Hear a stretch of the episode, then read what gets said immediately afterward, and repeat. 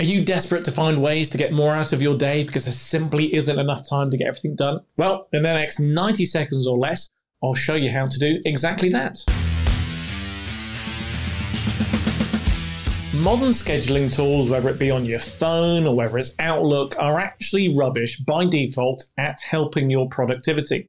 And that's because they default to 15, 30 minute blocks of time.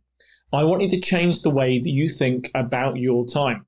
Start thinking about minutes, okay? How many minutes are there in the day? Well, I'll tell the answers. It's 1,440. But by the time you got up this morning, if you like, your full eight hours of sleep, you've already used about 480 of those minutes, meaning you've got 960 left.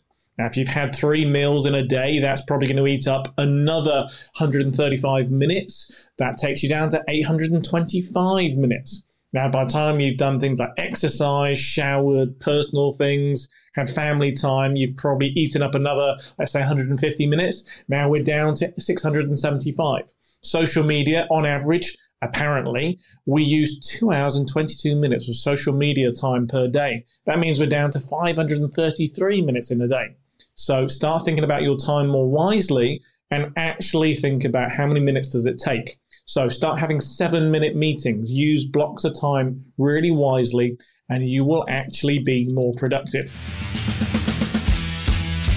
Boost your business daily thanks to the 90 Second Business Secret Podcast. Hit that subscribe button now and make sure you don't miss an episode.